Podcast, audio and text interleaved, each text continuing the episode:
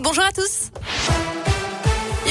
Le trafic, pas de difficulté, mais prudence à l'approche du réveillon. Ça s'annonce chargé dans le sens des départs, notamment sur la 7 aujourd'hui et demain. Dans le sens des retours, les principales difficultés sont attendues dimanche entre 10h et 19h.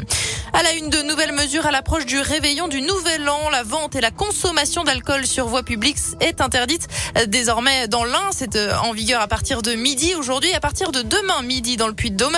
Le département interdit également les rassemblements de plus de 50 personnes dans les rues.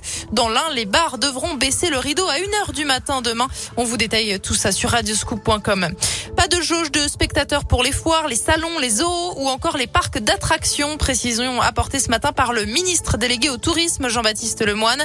Je rappelle que partout ailleurs, le gouvernement a instauré des jauges pour les grands rassemblements. 2000 personnes en intérieur, 5000 en extérieur. Des chiffres qui pourraient toutefois être adaptés en fonction de la capacité d'accueil des stades et des salles de spectacle. Un amendement a été adopté hier. Et puis, Elisabeth Borne durcit le ton sur le télétravail. 1000 euros d'amende par salarié pour les entreprises Je rappelle qu'à partir de lundi, les entreprises qui le peuvent devront obligatoirement mettre en place au moins trois jours de télétravail par semaine. La suite de notre série Rétro 2021, toute la semaine, Radio Scoop, vous le savez, revient sur les temps forts de l'année. Après les insolites, les événements et les affaires judiciaires, on parle sport ce midi et on s'intéresse au sport féminin en commençant par les JO de Tokyo, Valentin Chenard. Oui, il y a eu quelques très belles médailles avec tout d'abord Manon Brunet en bronze au sabre individuel. La lyonnaise s'est imposée en petite finale, synonyme de troisième place et donc de médaille. L'indinoise Chloé Jacquet a elle participé à l'exploit des joueuses de rugby à 7. Les Bleus sont repartis de Tokyo avec la médaille d'argent, la première distinction de l'histoire française de ce sport au JO. Terminer sa carrière sur une médaille d'or, tout le monde en rêve. Blandine Dansette l'a fait avec l'équipe de France de handball. La Ligérienne s'est adjugée le titre olympique. Enfin, Sandrine Martinet, la Maconnaise porte-drapeau paralympique a obtenu une très belle médaille d'argent en judo. En football, ce fut une année charnière pour l'OL féminin. Après 14 titres d'affilée, les Lyonnaises ont cédé le trône en championnat au PSG.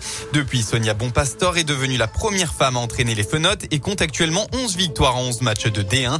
À noter aussi la montée en première division de la SSE cette année.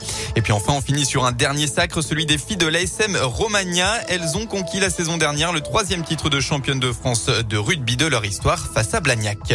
Et vous pouvez revivre bien sûr toutes ces émotions sportives sur radioscoop.com et l'appli Radioscoop. En foot côté masculin, cette fois un cas de Covid recensé à la Saint-Etienne. D'après le progrès, le club reprend l'entraînement aujourd'hui. Et puis en bref, un mot de météo pour terminer ce journal avant un bulletin plus complet. La vigilance orange est levée en Isère et dans le Puy-de-Dôme. Vigilance orange maintenue dans l'Ain pour des risques de crues et d'inondations depuis hier.